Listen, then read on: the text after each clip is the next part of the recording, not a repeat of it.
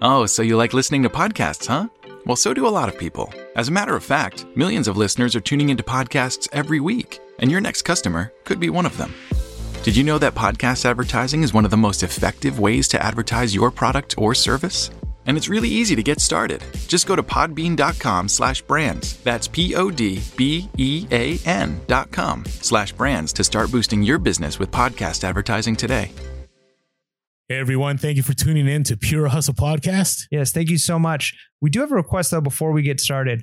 If you have found our content to be entertaining or helpful, would you consider leaving us a review on iTunes? Those five star reviews really help to make sure that our content gets out there and that our show continues to grow. Enjoy the show.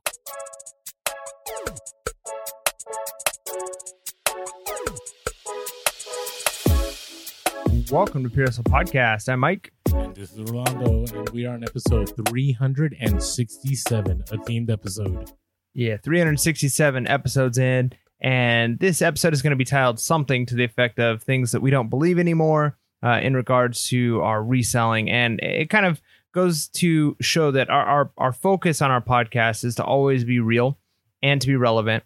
So uh, we've we've changed, reselling has changed, and so we kind of want to just look back at some of the things maybe we've talked about before, things we've kind of thought in the past, and ways we've adapted, uh, and maybe ways that that uh, even Orlando and I are different on some things. So we're going to be talking about things that that maybe we've talked about in the po- podcast in the past. So some of you uh, have been listening since day one and you've grown with us, so you're right there. Some of you might have binged. Like I can imagine if you've been binging episodes from from the beginning, uh, stuff in episode like 67 might not be as relevant as stuff in episode 367. Our opinions might have changed, the reselling landscape may have changed, and some stuff is going to be tried and true and won't change at all. So today we're going to be talking about those things um, and kind of just looking through some of the the things you have here, Orlando. I think I, I might have some disagreements with you, so we will see how What's, this uh, what's new? What's how new? we Come on. how we uh, parse these out.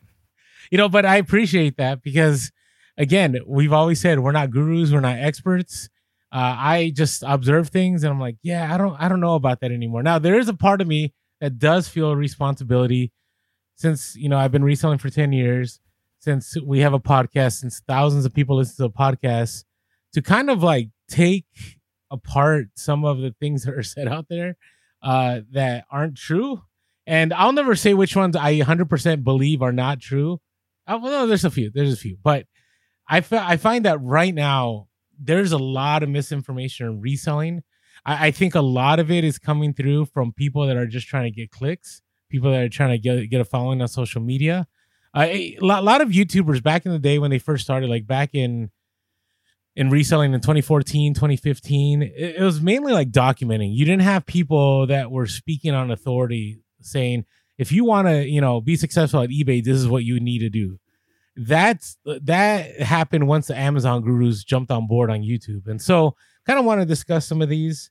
Uh, and I, I, I you know it's good it's good for you to challenge me on, on some of these. And i know you agree on some of these. So um so what about this one? So this is one that gets pushed all the time. And i do see why it gets pushed. I just i, I don't find it to be true. It's the if you list every day it's going to bring sales. I, I i find that there was a time when there there was a correlation or there was i don't know a causation whatever it is uh and things changed i would say in 2023 especially beginning of 2023 where something happened where it didn't it didn't matter how often you listed. A lot of other factors began to play a role. But there was a time where if you were consistently listing, you were going to have sales. Now, I still try to list every day, but I'm not as super concerned because I've had the times where I've listed four or five days in a row and I've had sales, but it's, my sales didn't go up. It's not like, you know, hey, I, I listed 30 items and 30 items magically sold the next day, right? There is no proper equation. Are you, are you on board with this one? Um, I mean, again, it's going to depend on how we qualify it. Because if you're talking about simply the algorithm aspect, as far as uh, does does that activity alone uh, increase your visibility on the eBay platform? Is your item is going to be up higher if you're consistently listing? Uh, that may or may not be the case. Um, it's hard to tell for sure. Like you said, there's other things that may play a bigger factor. What I do think though is it, eBay's a numbers game. I mean, any kind of reselling is a numbers game. Um, it would be like saying, hey, if if Walmart stocks every day, they're going to sell items. Well, it's like, yeah, it's true. Or if they get new items on their shelf consistently, they're going to eventually like if you if you're not if you're not listing things, you're not going to have more sales. And so maybe the everyday thing isn't necessarily right, but if you do list every day and you can happen to be listing items people are looking for, you're absolutely going to get more sales because it's it's a simply a numbers game. If you've got the items people are looking for, they're going up as opposed to if those items aren't being listed, those will never sell. So just a pure numbers game aspect of it. Now again, like anything and I've said this before like okay, it's not just hard work. The work has to be meaningful. It has to be the right kind of work. You can't just move rocks around and expect like, well, I work really hard. I should be really successful.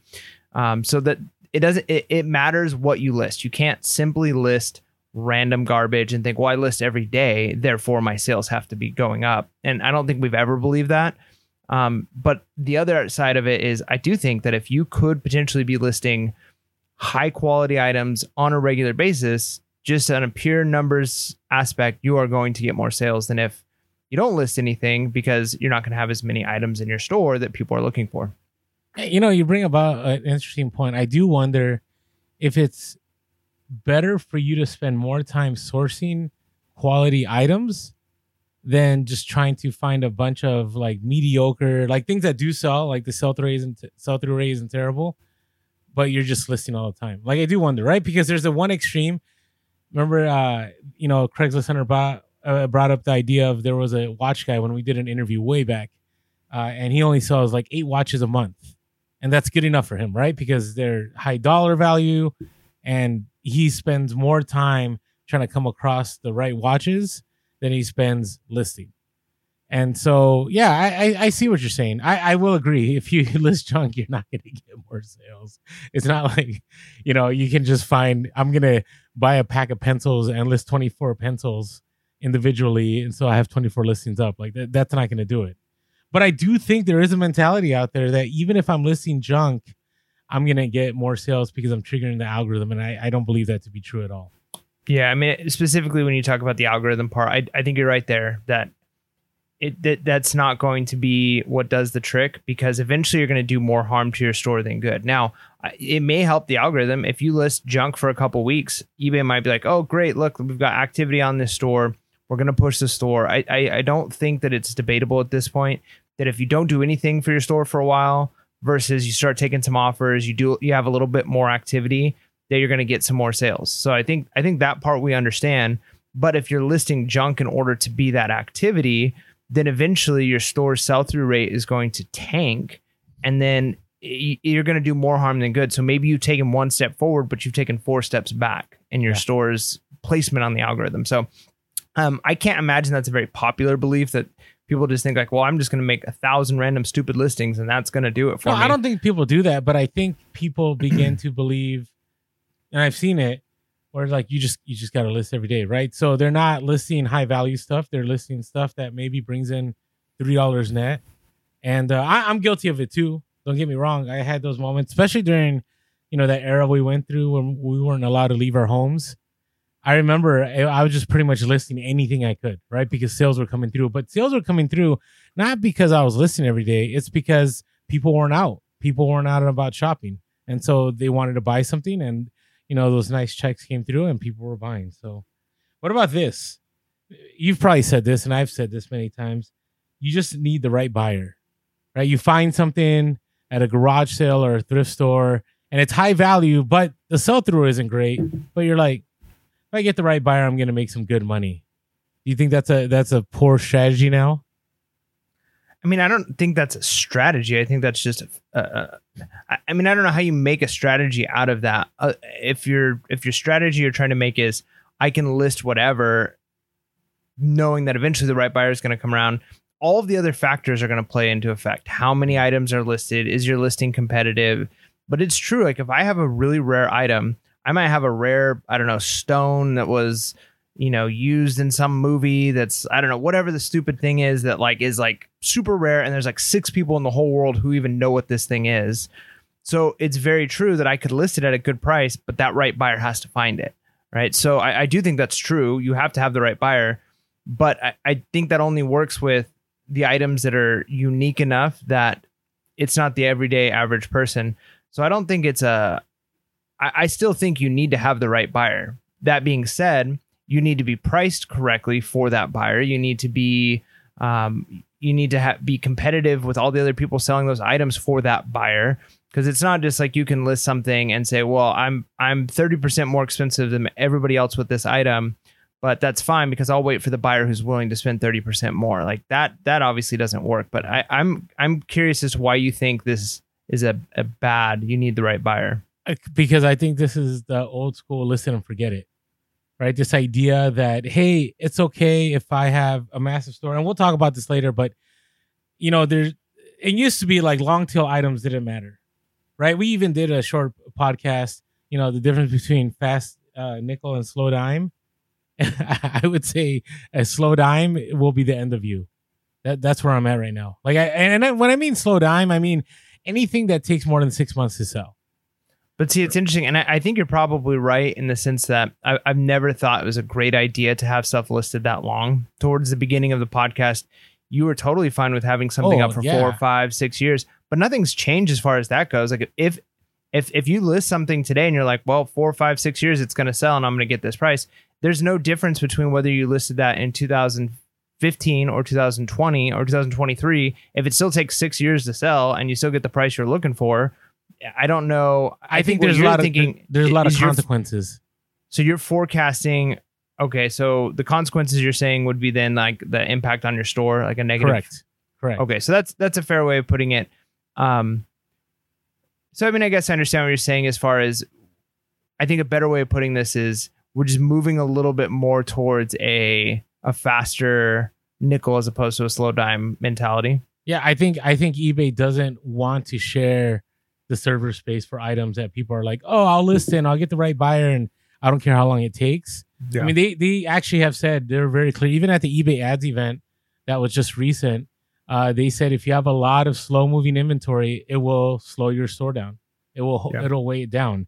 They even were saying this back in I think it was I think it was 2019. It wasn't eBay Open. It was an eBay whatever get together in LA. I remember. So what you're saying is all of those times in previous podcasts where I told you Orlando, it's probably a bad idea to have something that you're wasting that much time and and and storage space for for years to make an extra thirty dollars, and you were adamant. Like, here's my "I told you so" moment. I get it finally.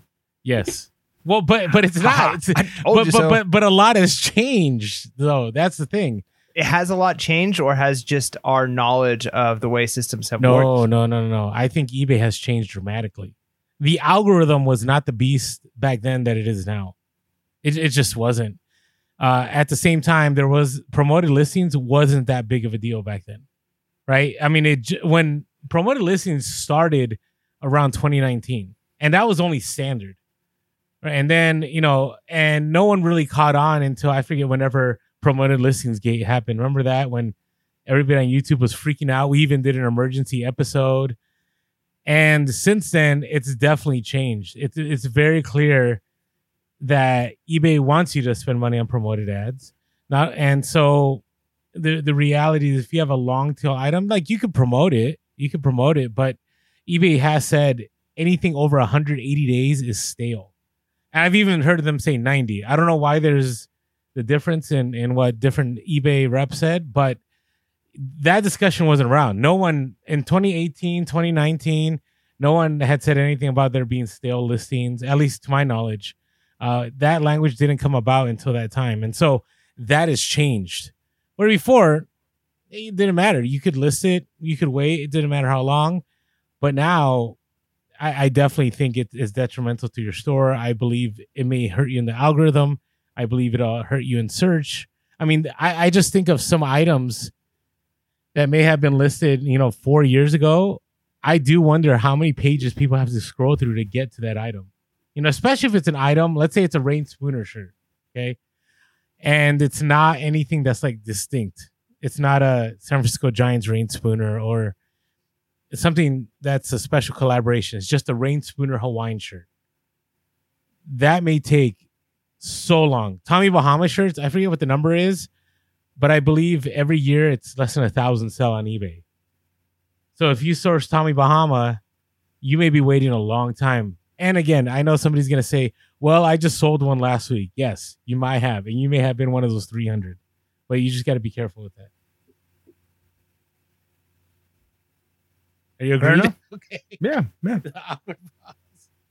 All right, hey, uh, before we move on though, uh, one way to in, to definitely see your profit and loss, and if you're moving inventory for good money, is by using my Reseller Genie. Uh, I just used my Reseller Genie uh, to help me complete my taxes for 2022, and it was a breeze. Uh, it was really simple. Uh, you know, I just gave it to my tax person, and we, you know, I explained everything there, and it didn't take long, and we were good to go. So, if you're still worried about your taxes, you know what's interesting, Mike? Being at a What's tax interesting? being at a tax office and hearing people talking about, yeah, I, I'm here to file my tax for 2019 and 2020, like stuff like that. Just I know somebody right now that they didn't file for like three years Wow. and then they got a refund. It's just crazy to me. So I, I you know, I got to tell you, like it, it's it's just it, like whenever you think you're behind, there's other people that are behind you. And don't be one of those people by using my reseller genie. Uh, go to our link below. Uh, you get that free 50, no, not that free, sorry, that 15% discount uh, for the first month. And it's going to be a tool you're definitely going to love. It's easy to use. There's a lot going on there. One of the new things that they added is consignment, and which I'm excited about uh, because I've been doing a little bit of consignment here and there, and I may have another opportunity around the corner, and so it helps me keep my bookkeeping. So again, go to the link below and use our code Pure Hustle for 15% off the first month. Very good. Very good. All right, what about this? Free shipping is not optional. You're saying you've changed your mind on this? Oh, 100%. So you think you could still you think now you you don't have to offer free shipping? I'm not saying I don't think you have to offer free shipping. No, no, no, no, no. Because the Okay. the the, what- the way So- I'm reading this, we've been saying for a while that we you need to offer free shipping. You need to that needs to be it's it's important to offer free shipping. So if you're saying you've changed your mind on it, now you're saying charge shipping. Yes. So you yes. charge shipping? unless unless you're somehow able to maintain good profit by doing free shipping. For me, I can't. And the reason being is I sell a lot of hard goods now. It applied when I did clothing. When I did clothing, which I still do, I would say half of my store is probably clothing right now. But that's just it's just something I don't source anymore. I don't sell anymore. And and whatever I do sell, it's because, you know, I either had a huge score or something, but I don't actively look for clothing. And it's a little easier. But I can't do free ship. I'm looking right now. I have this uh this Christmas tree thing that probably costs twenty dollars to ship, maybe thirty if it's to the East Coast. And the price is around a hundred I can sell it for. And I picked it up for ten dollars. But if I offered free shipping, I'm already gonna lose potentially half of my profit what we get eaten up in shipping. The shipping costs have Well, gone yeah. way up. Yeah, that's true. I mean, shipping costs have gone up, uh, but so have prices on everything else. And I think, I think if you use the exceptions, like if we're talking freight, you're talking big items. Of course, adding shipping on there is pretty pretty normal. Um, I say I've always kind of had the mindset of you need to have a total price that's competitive. So if I'm selling something for ten dollars with five dollars shipping, and somebody else is selling it for fifteen dollars with free shipping, the total price is the same. Like the fees are going to come out the same, everything's going to come out the same. My my my gross is going to be the same. So j- just having that free shipping is oftentimes enough. Like I think enough people. Now it's true. Somebody might say like, "Oh, this one's only ten dollars, so I'll buy the one that's ten dollars with five dollars shipping." But I think, at least from my experience, so many people are used to free shipping uh, and seeing that, and it's just like one of those things, like just like having something listed for fourteen ninety nine as opposed to fifteen dollars. Like it's that little, those little things that are able to get people, and the free shipping. You know, you you get if, if you're top rated and you're offering free shipping and you're offering like you get different notifications different badges on your things. And when we talk about um, trying to be higher up in the search when we're talking about the algorithm i think that's one of those things that might be useful. And again that's one of those reasons why you might want to look at something like Terapeak to see how competitive you are. Like it'll tell you what the average shipping cost is how many of the listings have free shipping. And so yeah if you're listing something that's huge it makes sense to maybe have calculated shipping, especially because it could be going to different places. But typically, a shirt's going to be a shirt. It's going to be a shirt, or a pair of shoes is going to be a pair of shoes. So you you can roughly say like this is going to cost me six dollars to ship, this is going to cost me three dollars to ship, and just add that into your price. And as long as your total price is competitive, that free shipping notification or that little badge on your item may be enough to to get that extra buyer. So I don't know if I've I've changed on this, especially because people are still used to it with things like Amazon. That being said, people may be willing to pay more shipping if they're getting a better deal than Amazon. But but think about what you talked about last week when you talked about people who are are fencing their items on eBay and people are offloading items on eBay that are stolen. You're never going to be able to compete with some people. Mm. You're never going to be able to compete with some items if they're stolen and they have a zero cost on that item. So that's why I feel like some items are up there and it's like there's no way they're making money on this, or maybe they were able to buy in a big enough bulk. But for things like shirts, media, shoes, the average thing that you know what it's going to cost, I say add that into the the price and, and get the free shipping because it's just that psychological aspect. Yeah, no, I, I agree. I agree. It, it, to a certain point, I just I, I find that I guess it depends on what you're selling. I guess it depends on what you're selling. You're right. I myself, I haven't seen a dip in sales as a result of of shipping. Uh, now, are sales slower now? Of course they are, but but that's been you know an ongoing theme. But my sales, my sales, I remember when I went fifty percent off. Uh, you know, back in February, I had a ton of sales and I still get a lot of sales. And the, the reason I've changed is because the shipping prices have gotten so crazy. You know, when there was first class mail, you can usually ship stuff out for two to three bucks. Now, USPS Ground Advantage, even if it's less than a pound, sometimes you may be paying like six, seven dollars, which is almost priority shipping. So to me, it, it's not. It's just not worth it to me. Uh, now, if eBay came out and said, very clearly again that free shipping is the way to go, I would switch over again, just because it's being pushed. But I'm not sure. Now you do need to check on Terapeak if you're really interested, or just check the comps. How many people are selling stuff with free shipping and how many aren't? Because that'll determine whether you should too. Because if there's an item and everybody has shipped it out for free, and you are somehow the only one not shipping for free, it may take you a little bit longer to sell that item. So you got to be aware of that. So. Discover the remarkable journey of Anonymous John. No one likes feeling alone, anxious, or overweight. But John refused to let his circumstances define him. When his weight ballooned to a staggering 600 pounds, he made a choice to take control of his life. He began documenting his journey in his journal, and after shedding his first 103 pounds, he decided to share his story with the world. Through his journal, he offers inspiration and hope to anyone struggling with similar challenges. If you're looking to be inspired and uplifted, the Anonymous John podcast is for you. Join us on this journey of transformation and visit our website, theanonymousjohn.com. All right, what about this one? This was one of our first uh, episodes. You need to build an eBay pipeline, meaning you have to have tons of items in your store to be successful. Uh, that's not what a pipeline means, though. That's A what, pipeline. That's what I meant. so well then that that just means you want a huge inventory. A pipeline though means it's it's a a pipeline is a a start to end. So it means you've got a way to source, you've got Oh, a no, no, way no, to process in the, the, reselling sourcing. community. In the reselling community, that's not what that means. I, I I don't In know. the- I maybe In, in the well, reselling community, using it goes all the way back to the days of scavenger life. The idea that the larger the inventory, the more sales you'll get. Well. Okay, so okay, then we're talking about two different things. So if, Correct. i- if you're just saying like you just need to have a huge store, I, I still think it's a numbers game. Like if you Really? have a huge store of the things people are looking for, like of course, like I, I, if you've got junk, if you've got things people aren't buying, then it doesn't matter if you've got ten items in your store or a thousand items in your store. You're still actually probably going to end up selling more with a thousand uh, junk items in your store than ten junk items because it's still a numbers game. That being said, though, if you have a way of saying like, "Hey, I've got ten collectibles," versus I've got 100 collectibles and they're all sought after that like at a high level, you're always going to do better with more items. I can't imagine anybody who wants to have a smaller store.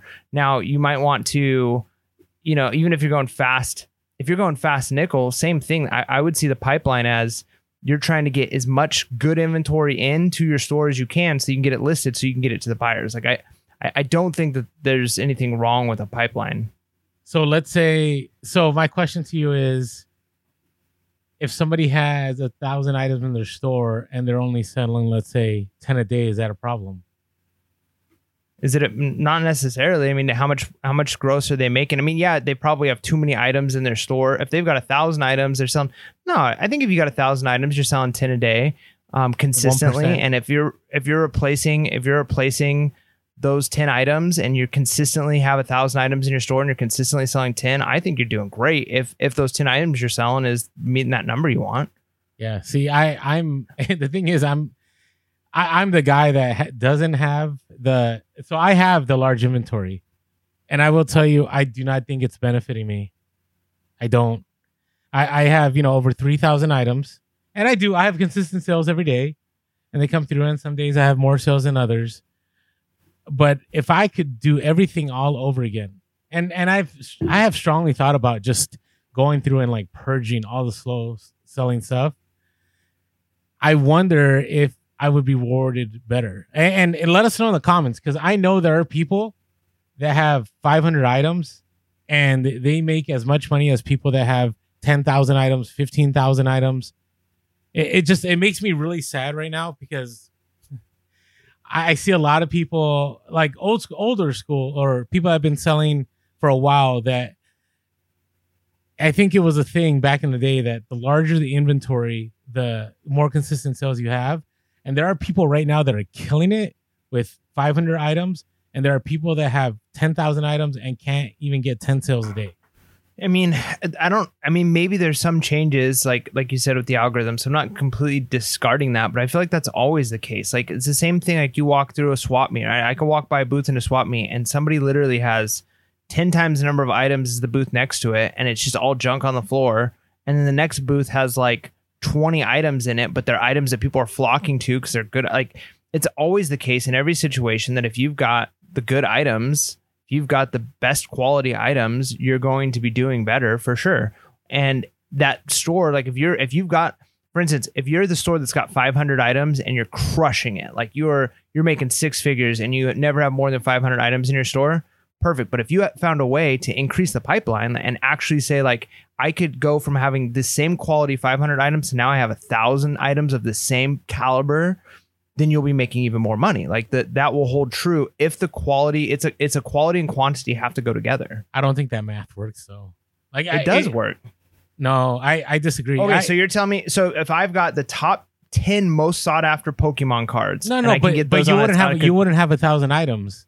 That that's what I'm But trying the- to tell you. the- but I know, but the point I'm trying to say though, I mean, sure you could. Some of the, the biggest sellers on eBay, like the biggest biggest sellers, are like car parts store sellers and things like that. They probably have thousands of items in their store, and they're moving those items, right? So it's not that they don't have. It's not like the, like the smaller your inventory necessarily, the better. You still have to have the right no, I- inventory. no, that that is true. But I, I will I will say there is there is a, a I think a problem right now in the sense that there's this you know I always I always cringe when people message me and like oh you know I wish I had three thousand items like you or I wish I had five thousand items and I tell people no you don't. You don't because in, in the end that tells me I had a lot of bad pickups. I have a lot of items that I was waiting for the right buyer at a long a lot of long tail items. And and to me i feel like it's weighing my store down. I don't i don't think it's benefiting me. I i, I That- believe that was true years ago. I don't think that's true anymore. Okay. So, I mean, again, if we're going back to the idea of items not moving, so you've got those long tail items in your store that aren't moving. Yeah. Um, long tail to me is like no sale Sure. Sure. So, yeah, if you've got long tail items, they're not moving. Um, it could be weighing your store down. So then, yeah, I, I definitely think that's a indicator that you've made poor choices. But you could also have three thousand items in your store and not really have any long tail items. Everything with all 3,000 of those items are going to sell in six months. And if you've got a decent pipeline, then you'll have been able to replenish those and you'll always be able to stay at about that level. So you can still be moving high qualities or quantities of items if the quality is high. So I, I, I think you're right. I think that the, the point to maybe to be made is that the number alone isn't everything. Just like we say, like a 90 day total isn't everything. So the total number of items you have listed in your store isn't necessarily a great indicator of whether or not you have a healthy store. Just like a 90 day total isn't necessarily an indicator of whether or not you're actually being very profitable on eBay. Uh, there's so many other factors that go into place. But all things being equal, if I could have 10 high quality items versus 100 high quality items versus 1,000 high quality items, I'm going to take the 1,000 high quality items every day. True. I just think in the secondary world, I don't know if there's many resellers that have a thousand quality items. Right. I would say for myself, out of my 3,000 items, maybe a thousand are quality. Now, when I picked them up, I thought they were quality, you know, but I also picked up a lot of those things before I cared about sell through rate. Right, sell through rate's a recent phenomenon. That's that that's the buzzword of probably started back in like 2021. Why don't you start? Why don't you start another store then? Um, I mean, I know we have various stores for like certain niches we don't want Yeah, people yeah. to necessarily like catch on to necessarily, but um, why don't you do one? I know you have your your reputation, so you already have the stars and you already have the all the things you have top rated seller. But if you were to say like, hey, you have the ability and knowledge now to actually source better, keep the items you have currently, Mhm. list your death pile junk items into your current store. And I say junk, and I don't mean it's junk. It's you have item. I know you have items, and each item is valuable, right? It's longer tail. So keep one store your quote unquote like this is the stuff I've picked up. I know you've got tons of items you haven't listed yet, but then all the new things you're listing, try it in a new store that's not being weighed down with all that stuff. Yeah. You'd be top rated. You'd be top rated in a couple of months. You'd be good to go, and and before long, you'd have a similar reputation if it's if things are selling quickly. Yeah, I'm just not in a place to experiment right now. I would say if if if the economy was doing well right now, I would definitely experiment. if the economy was doing well right now, you wouldn't be worried about whether or not the sell-through rate was high enough and all of that stuff. Like I- I think it's because the economy is not doing Yeah, well I that you think that's might need to experiment. Okay, all right. Procter & Gamble, Ben and Jerry, supply and demand. These are pairs that changed the game. But when it comes to business growth, it's you and Shopify. From that exciting moment you launch your online shop to setting foot in your first real life shop and gasping as you hit that millionth order, Shopify's beside you, cheering you on. Selling shipping supplies or maybe promoting productivity programs, it doesn't matter. Shopify helps you sell everywhere. Their all in one e commerce platform? Check. In person POS system? You bet. Turn those casual browsers into loyal buyers with the internet's best converting checkout. Did you know it's up to 36% better than other platforms? And there's more. Meet Shopify Magic, your AI powered MVP, making your life easier. Fact time Shopify powers a whopping 10% of all e commerce in the U.S. They're the driving force behind big names like Allbirds and Brooklinen. And guess what? They support millions of entrepreneurs across 175 countries. Oh, and did I mention their award winning support team? Always there every step of the way. What I love about Shopify is how, no matter how big you want to grow, Shopify gives you everything you need to take control and take your business to the next level. Because businesses that grow, grow with Shopify. Sign up for a $1 per month trial period at shopify.com slash purehustle, all lowercase. Go to shopify.com slash purehustle now to grow your business no matter what stage you're in. Shopify.com slash pure hustle. I, I see what you're saying. I, I will I will I will think about it. I will think about it. So let us know in the comments on all of these. Are you you know, do you think number one, Orlando is out of his mind? Uh two, uh it, uh, do you relate with this? Because I know there are people that relate because I, I I have had so many conversations of individuals that started reselling in 2014, 2015, and the way to go was, you know, as long as an item sold, you should pick it up if it's good profit build your store out as big as you can and then things were good and i think now we're seeing that obviously things have changed uh, with ebay all right hey before we move on uh, some of these conversations that i love having happen in our discord and so if you haven't had a chance yet to uh, help help us out via Patreon. We encourage you. Uh, all our content that we release is free, and one of the reasons we're able to do that is through people that support us from patreon.com slash podcast. Link below for 555 a month. And that gives you access to the discord which is a thriving community of resellers. And here's what i love and I, I say this all the time but i love that it just it has a mind of its own without mike and i there sometimes. Uh, for this week i was extremely busy uh, trying to you know just tie up loose ends with my taxes and i wasn't able to get on the discord. And i and i hopped on today and discussions that were being had were great. The bolos that were shared, hustles of the week that were being shared, tips, deals, everything was great. So if you haven't uh, found, uh, you know, uh, a podcast to support, you should support us. Patreon.com slash Hustle Podcast. Uh, also, you can find us on social media. We are Pure Hustle Podcast on all platforms except on X. On X, we are Pure Hustle Cast. You can always give us a call, 619 738 1170. That's 619 738 1170 or shoot us an email at purehustlepodcast at gmail.com. And as always, if you're listening to the podcast and you haven't subscribed yet, just jump on over, hit that subscribe button, and smash that bell notification and click on that like button. Uh, and last of all, thank you for all the iTunes reviews, letting people know why you love the podcast. Uh, always helps us out in the algorithm. So if you haven't jumped on over, go to iTunes, and if you could leave us some positive feedback. Yeah. All right, let's talk about some great items that sold though. That's right. Come on, hustlers. It's the freaking hustle of the week. Yeah, hustle of the week. All right, our first one comes from uh, Kalua from our Discord. Uh, this guy is the man. He does some killer work and does some uh, m- amazing reselling. Anyways, this one, he found a Dallas Cowboys hat for $2 at the swap meet. Nice. It's uh, America's team. I'm learning that now that I'm in Texas. Oh, wow. Listed and sold a vintage Dallas Cowboys double shark tooth hat within three minutes for $140.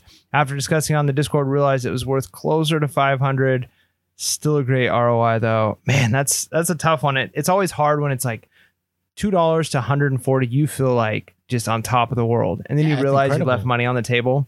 It's like, oh no! But you can't you can't give up on the fact that that's that is incredible ROI. Um, from two dollars to 140, that's that's amazing. Man, So a- anybody that does it on the pod on the Discord, I always say remember the lantern. Right, the, the lantern that. I, so my question is, if we po- if we create, uh, which we are going to drop merch here soon, is it do your research with a lantern, or is it remember the lantern with a lantern, or is it neither of those? Let us know in the comments. I don't know, Orlando. You come up with the cheesiest stuff, but maybe people love it. No, well, like, hey, you know that's the thing. That's the thing. I just I've just been thinking about this. I got I got some ideas I got to share with you. All right, no, but uh, Kalua, you know, I wanted to share this because it's still an amazing hustle of week. I mean, three minutes. I know when you heard the cha-ching, you were excited, and at the same time, there's dread. Like, what what what did I miss? But it's still an awesome. And then actually, somebody else, um, secondhand solo on the Discord shared how they had a Chargers hat that he sold for 35 that was worth 600 so you know there's also do we have a thread in there for uh for us to mourn I mean, we have a we have like a bad buys. Um, not a bad vibes yeah, not a bad sells. Okay, there you go. but thanks for sharing all right this next one comes from vintage mermaid also from the discord a longtime listener of the podcast. I wanted to share this because i always love it when people message me and go like oh you'll never sell it for that price. And then it does and for more and you're like haha. Like i wish i wish it was okay to just message those people back but you can't. All right so uh when uh she said uh don't sleep on the granny. How do you say that when it's like junkie? Schlotsky Chotsky. Chotskis. Chotskis. Hey, don't sleep on Granny Chotskis. Uh, this one I paid five dollars in a state sale, mostly because I thought it was adorable. There was no brand. Got it home and turned out it's a Lefton. Uh, sold in 24 hours for 285 dollars with a repaired wing and a modification from the original owner. Holy part- smokes! I know, I know. I've sold stuff that's broken too, and I even say that it's glued and people still buy. So that's pretty awesome. Uh, and also said uh, had a collector message her that the price was way too high and that she would only get $140, but obviously got double that. They obviously don't understand vintage Christmas sales during Uh, Q4, uh, it took about it took several days, but decided uh, you know to sell it all because she had a huge haul. And then she said, "I remembered when I've heard Mike and Orlando, which I think it's more Mike that says this. Would you ever pay this amount for this?" And the answer was no. But I'll be keeping a photo on my phone. Am I the only one that does that? You know what she's talking about when you, you tell people like, you know, if people want to keep things, but you you say, yeah, but if it's sold for that much, would you really pay that much for that item? Yep. Yep. And if and if not, then you should just sell it. Yep. So Yes, yes, absolutely. Like even even the things you've got in your house right now, uh, that that you're like, oh, I might hang on to this, but it's like you could sell that. Maybe you only paid twenty bucks for it, but you could sell it for three hundred dollars. So Orlando, would you would you pay three hundred dollars right now and go to the store and buy that? And if not, sell it, sell it, yeah, yeah, because that's No, money in your pocket. That's basically what you're doing. You're buying it. It's the opportunity cost that you're buying. That's true. That's true. Great job, uh, Vintage Mermaid. All right, our next one comes from uh, Spitting Surfs. Splitting. Surfs. Splitting surf. Splitting surfs. Uh, uh, another one from our Discord. So picked up a camera at a yard sale at 7:03 a.m. Pays to be early for two dollars. Listed on eBay and sold a Canon PowerShot ELPH 360HS digital camera uh, with the battery and charger and all that stuff for two thousand nine hundred and nine. 200. Oh gosh, okay. Oh god. I was like, wait a minute. I don't think I remember seeing that on the on the Discord. Okay, typo. So uh, two hundred ninety nine dollars. Uh, two dollars to two ninety nine is still amazing. I got my heart like started beating like crazy when I saw th- almost three grand. You're killing me, Orlando. Sorry. I, I'm, I, I, I'm I'm a firm believer that you're sabotaging me with uh, with your. Oh, I don't even know how, With your how typos. happening. Okay. Well, All right, that's good. Nice there. Right. Nice work splitting serifs. Very good. Um, I don't really have anything big other than um, I had a random Poshmark sale come through, or a few like like a bundle sale. Are you still on and there? I was not. Yeah, and that's the thing is we're not really on there anymore. I mean, Okay. I- maybe we need to be, uh, but again, it was like old stuff we bought from a long time ago that uh, it was just super cheap, dirt cheap, and I love Poshmark sales because you really don't have to worry about shipping as much unless things have changed. I mean, I haven't been on there um, in a while, uh, but shipping is pretty much already taken care of for you. Um, you. You don't have to worry about how you're pricing it and all of that. And it it just works out. You're not dealing with returns and possible negative feedback. And so I, I, I gladly take any Poshmark sale that that randomly comes in. It's like it's like getting a little bonus. You know, it's like when you it's like when you like buy a, a good pair of jeans at a at a thrift store and you're like, oh, this is a great pair. I'm gonna be able to make good money on this. And you put your hand in the pocket and there's like a five dollar bill in there too, and you're like, mm-hmm. oh, sweet, like this just paid for the. That's kind of how a Poshmark sale feels to me. It's like, oh, cool, this sold, and on Poshmark, like great. That's how I feel about Bonanza. Whenever I get the PayPal notification, and I do miss PayPal. I used to be so uh, anti PayPal, but this, you know, at least with PayPal, when you get paid, you get paid right away. That's good. Right? This whole eBay two day holdover thing it just drives me mad. But uh, yeah, Po- you know, I have stuff on Poshmark. Yeah, I haven't had a Poshmark sale. The worst is when somebody sells on Poshmark that I already sold like a year ago. But uh, remember, okay, so tip for everybody that cross posts: if you sell something on eBay and Poshmark at around the same time, cancel the Poshmark every single time. Yeah, 'Cause the eBay's pe- more important. yeah, there's no, and there's, I don't, I don't think there is even a penalty on Poshmark. Like on, on eBay, it'll definitely ding you if you you have that out of stock sale and you can't fulfill it. So be aware. Okay, so I'm so glad when things work out, and I had mentioned a few weeks ago how I had no idea that the Goosebumps series was coming out on Disney. I had no idea, and a few weeks before that, I was at a garage sale, and I'll never forget the night before I was doing my research and I saw that somebody had a box full of Goosebumps books. And I knew there was money in Goosebumps books. We talked about it as a bolo. And I showed up to this garage sale at 9:30, 9:30 in the morning.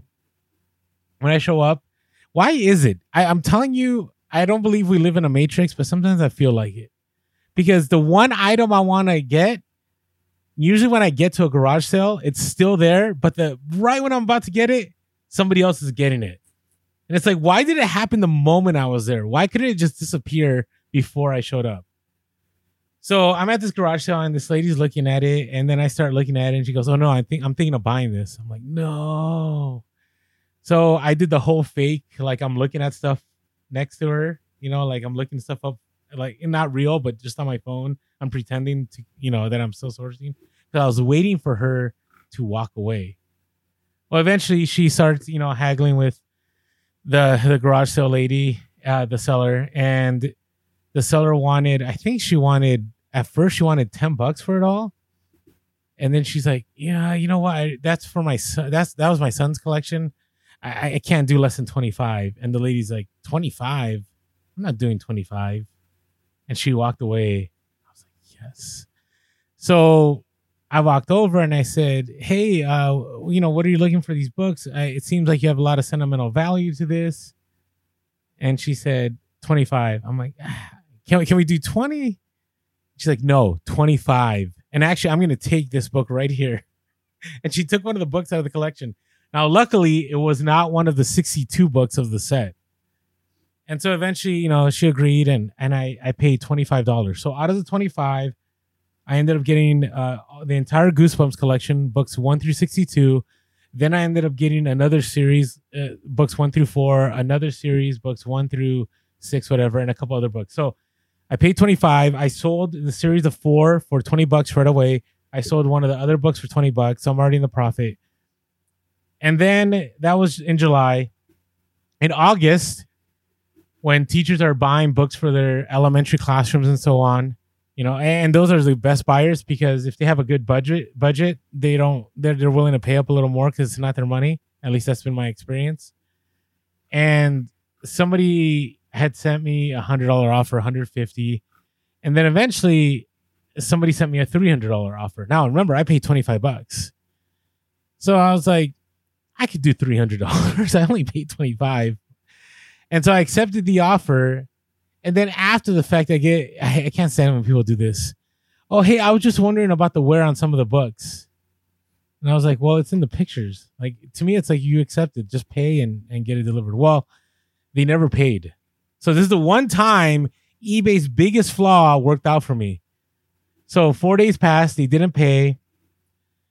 And I I was on on Instagram and I see Charm City Picker uh, posting Goosebumps books.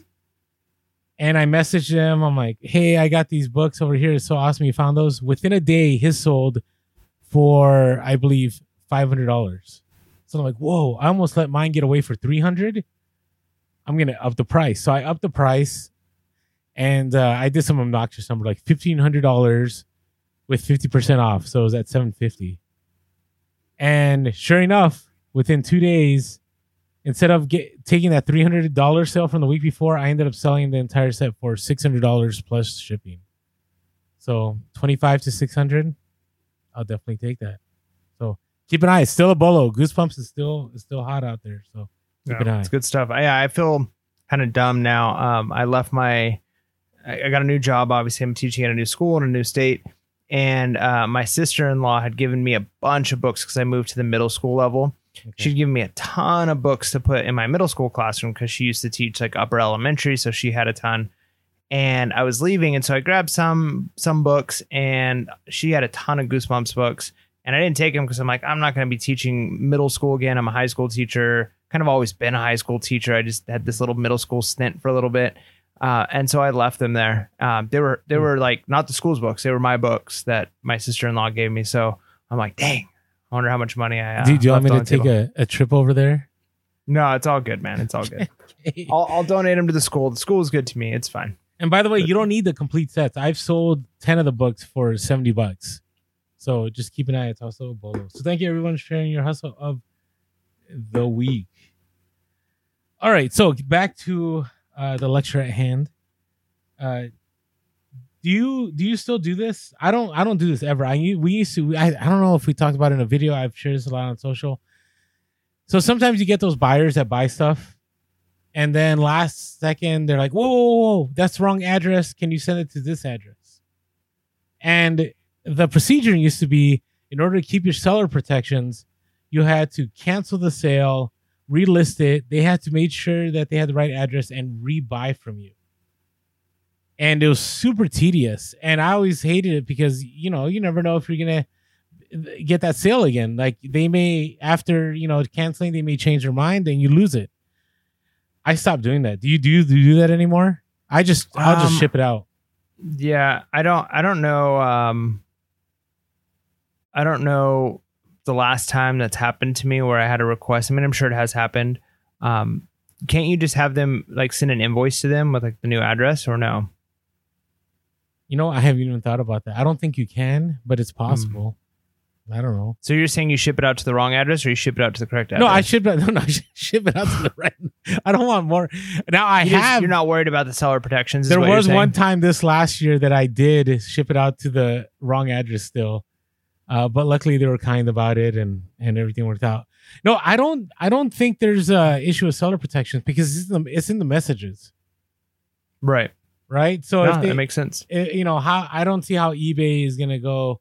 Well, you shipped you shipped it out to the wrong address, and it's like, well, if you look at the messages, this is exactly where the buyer wanted me to send it.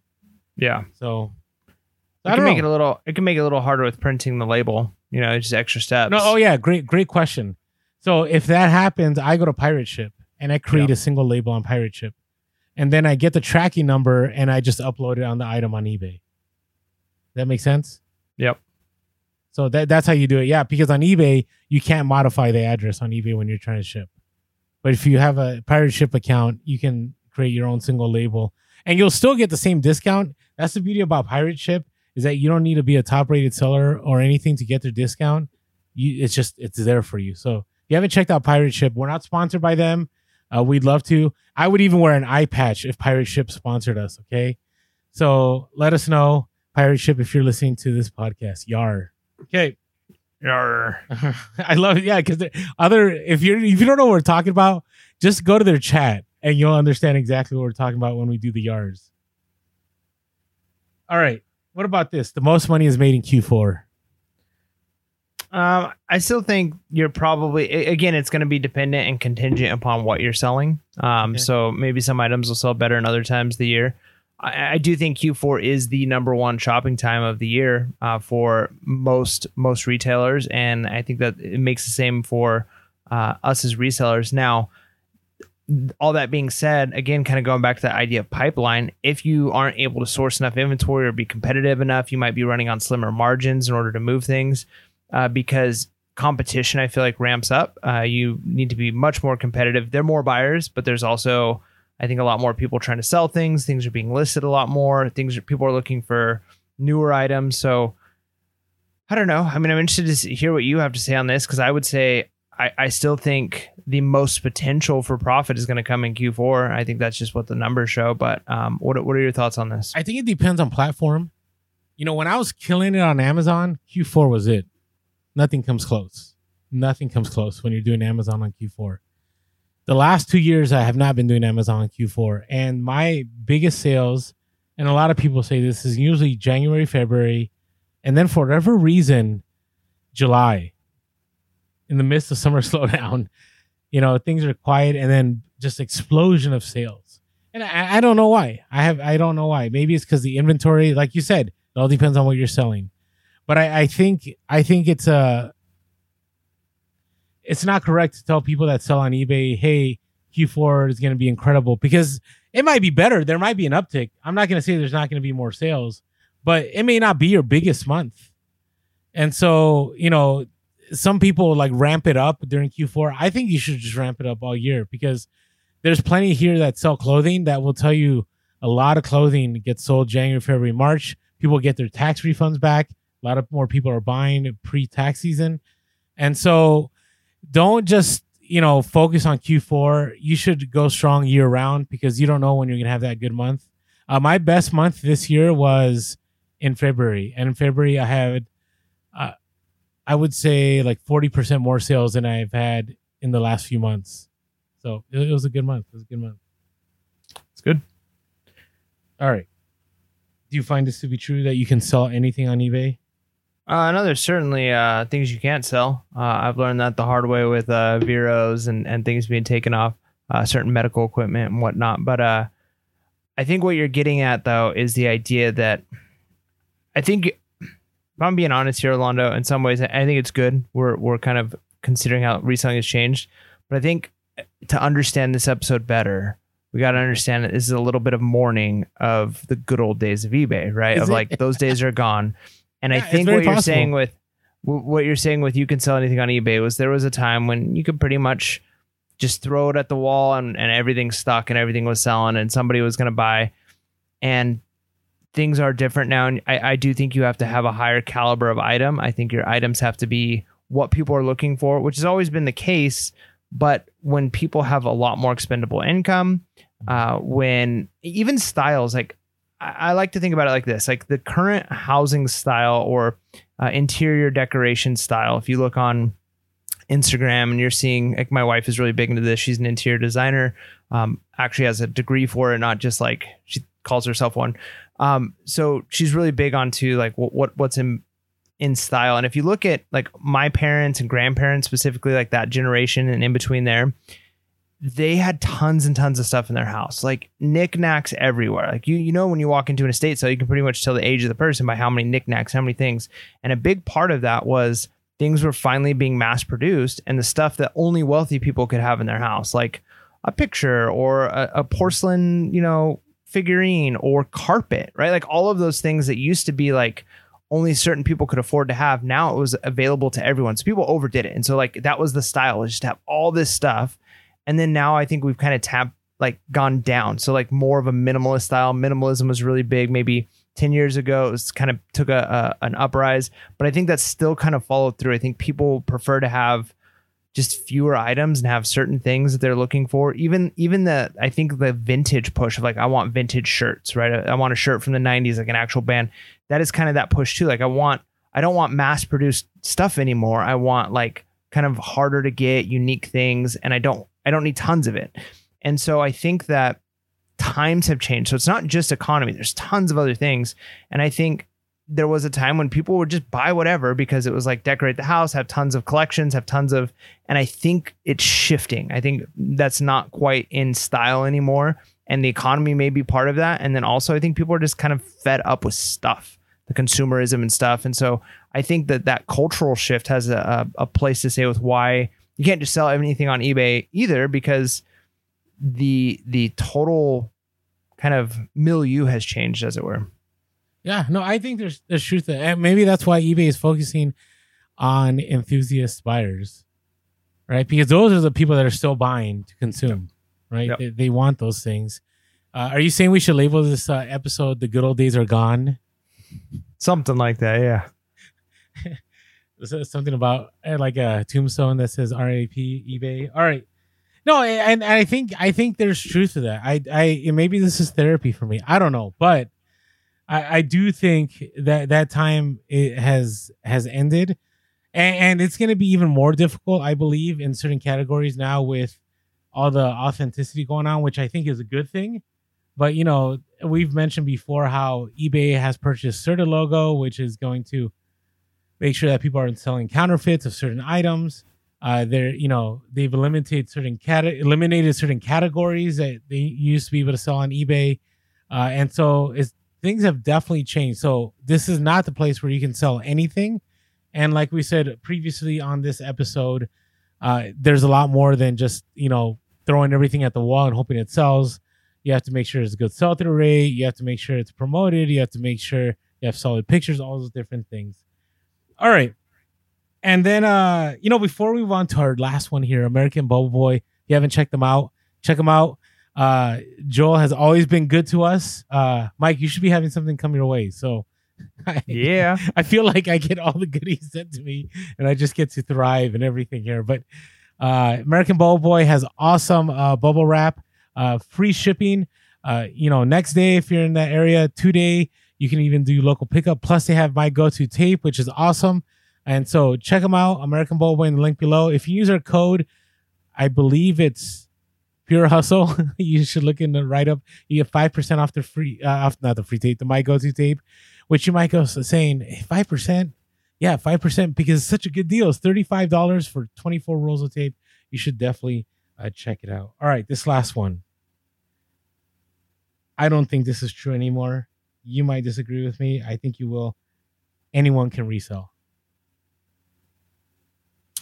Um, here's what I'd say about that. Um, no, um, I, I do think I agree with you.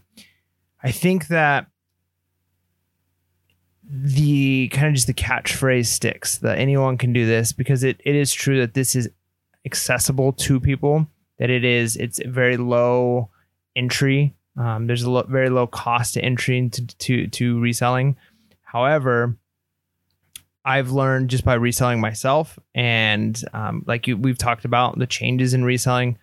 It's work. It's a lot of hard work, and I've discovered that a lot of people don't want to do it. A lot of people don't want to learn. A lot of people don't want to adapt. A lot of people don't want to put in the effort that it takes. And there was a time when it didn't take as much effort, like you we've been talking about with all of the kind of good old days. And so, sure, if it if if it takes if it takes half the amount of effort, and you potentially could be making just as much or more then it was even more accessible to people. Even more people could just jump in and say, like, hey, I'm going to go find some stuff to resell.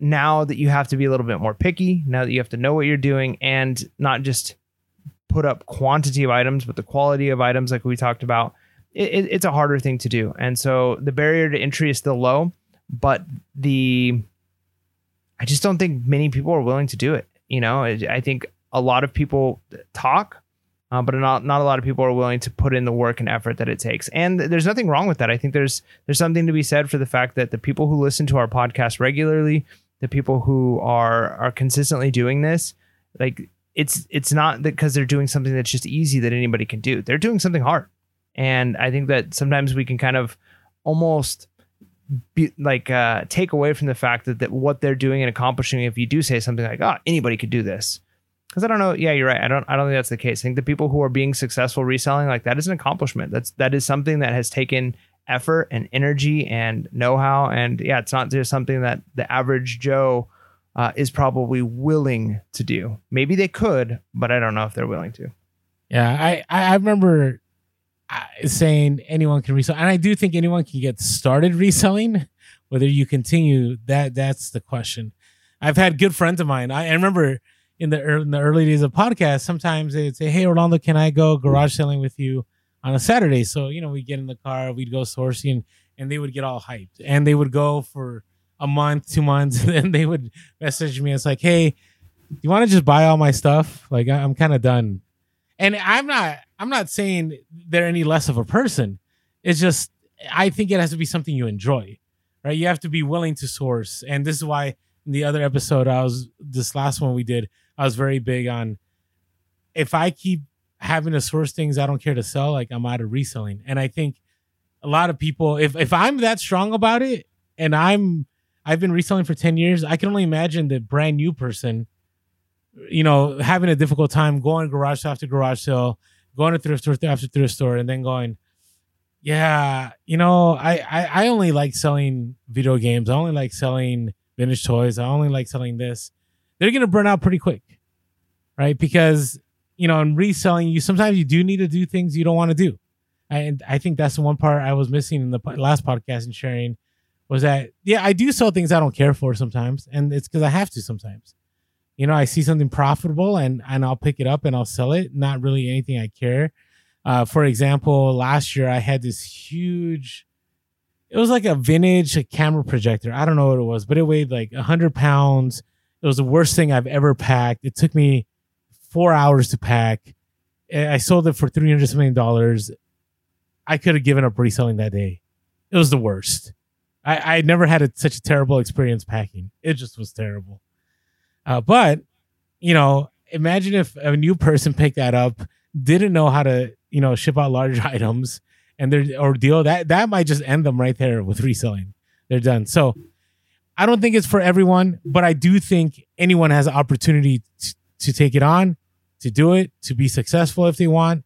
Uh, but it does take some work. So hopefully, uh, this episode uh, got you to see uh, a lot of things that you've been holding on to, and maybe it's been holding you back as a seller, or maybe you're just like, you know, I don't agree with you guys, but I still appreciate that you produce an episode. With that being said, make sure to be real, be relevant, and be reselling. Legs. Peace.